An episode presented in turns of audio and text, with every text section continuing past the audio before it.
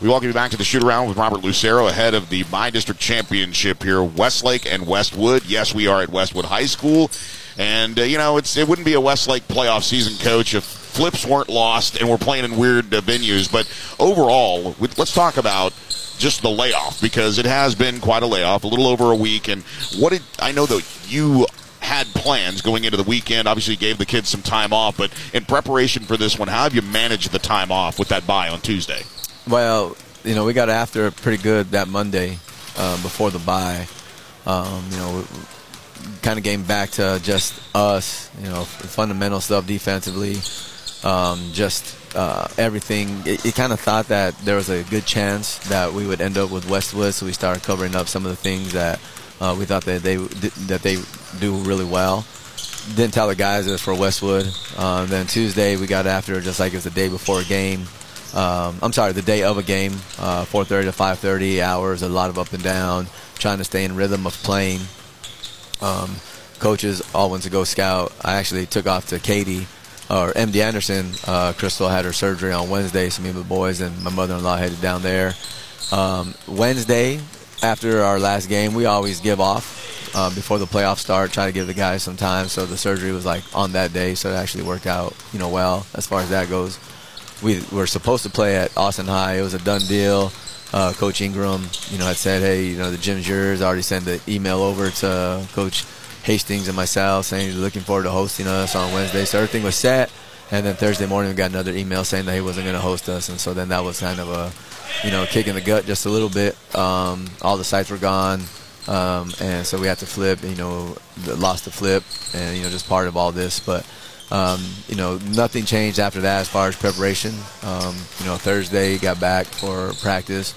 Um, you know, Thursday uh, again was about us. Uh, there's a lot up and down, a little bit quicker. Uh, and then you know you had uh, Friday, Saturday, which would be our normal two days of prep and film, uh, getting ready for Westwood uh, today. you know, we've played Monday games in the past. Um, I don't know, three or four playoff runs, just because you think there's a little bit better chance to get a good site and to get some good referees. Um, and the, you know, you talked about the site, and we had one locked up that we thought was you know really good for us. Um, that fell through, but you get good officials, and um, then you know hopefully you do what you're supposed to, and you get a chance to go scout Tuesday.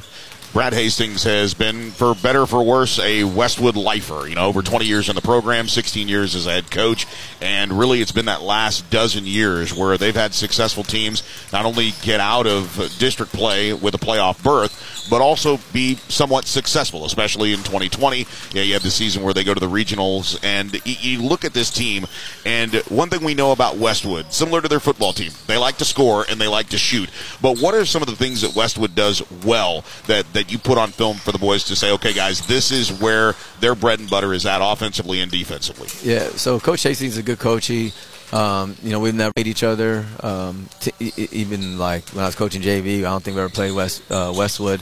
Um, but my uncle um, Espinosa, my uncle Chava Espinosa, was a AP here for a long time, and you always really liked Coach Hastings quite a bit. So it's kind of something that you always watched uh, from afar. You know, they've had some some good runs, and he's been really successful here. But the offensively they they kind of keep it um, simple as far as uh, they get into dribble drive, so they'll space the floor, uh, have somebody low hiding in the dunker spot below the help.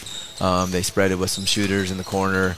Um, have a really good point point guard that plays off the dribble, but but everybody kind of does, and they they're kind of relentless at getting to the paint uh, in their dribble drive stuff. They have about three or four entries into it that we're gonna have to make sure we cover up.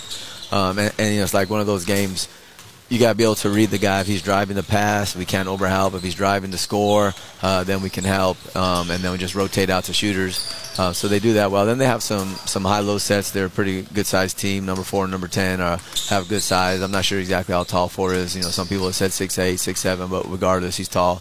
And then number ten is a tall player. So they also run some some high low sets. Um, uh, to get the ball inside and attack um, through their bigs. Um, and then defensively, uh, like I said before, like I don't, you know, you say simple, but it's not like in a negative way.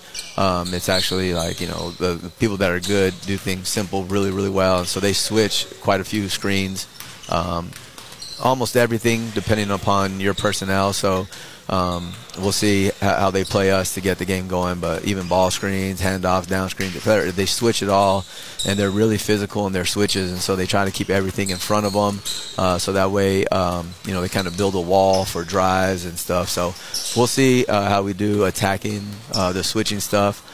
Um, we got to be able to get some matchups that we like uh, on the perimeter and in the post, but then we can't grind to a stop or become, become ISO because we're just trying to take guys off the dribble or we just completely stop our movement trying to get force the ball into the post um, because that kind of uh, uh, is what they want you to do. You know, so you got to still keep moving and stuff. And then once we get shots up, if we have a mismatch, we have got to crush the offensive glass um, and uh, attack them for their switching. Um, and so, you know, really well coached team. Um, they the, the other thing that they do really well, they don't make a lot of mistakes. You know, not a high turnover team, not a high possession game. Uh, they manage the game right well. Um, you know, they're mature. They're not going to get rattled, and so we just got to make sure that you know we, we attack it the same way. Final thought, Coach. When you look at this year's group of uh, seniors and juniors and some guys that have played roles that maybe they were expecting to play different roles, but collectively over the course of the season, what you're looking at is a journey. You and I have mm-hmm. talked about this quite a lot. Mm-hmm. The journey of this basketball team seems to be cresting at the right time. Mm-hmm. Met with adversity early, then dealing with you know the what what happens with adversity. It's how you respond. This team has responded well. Yeah, you know, yeah, it's uh, you build the season, you know, and so like every everything that you do is, is building up to the playoffs. You know, we've played on the road, we've played, uh, we you know we traveled, you know, all the way to Katy to get a really tough game, and all those things uh, preparing us for this moment. Um, you know, and so hopefully we can put it all together and you know play well tonight. Um, and if we play poorly, well, we still got to win. You know, so we still got to rebound. There, we got to get to free throw line. We got to do all the little things. Um, if you're not, you know, actually like playing, uh, hitting a bunch of shots. Coach, as always, thanks right, for the time. Thank you. Luck. Yeah, we're going. That's the shoot around with Robert Lucero. Coming up next, we have the starting lineups, and we'll tip it off live from Westwood High School in Northwest Austin. It's Westlake and Westwood, and it's coming up next. This is Westlake Basketball.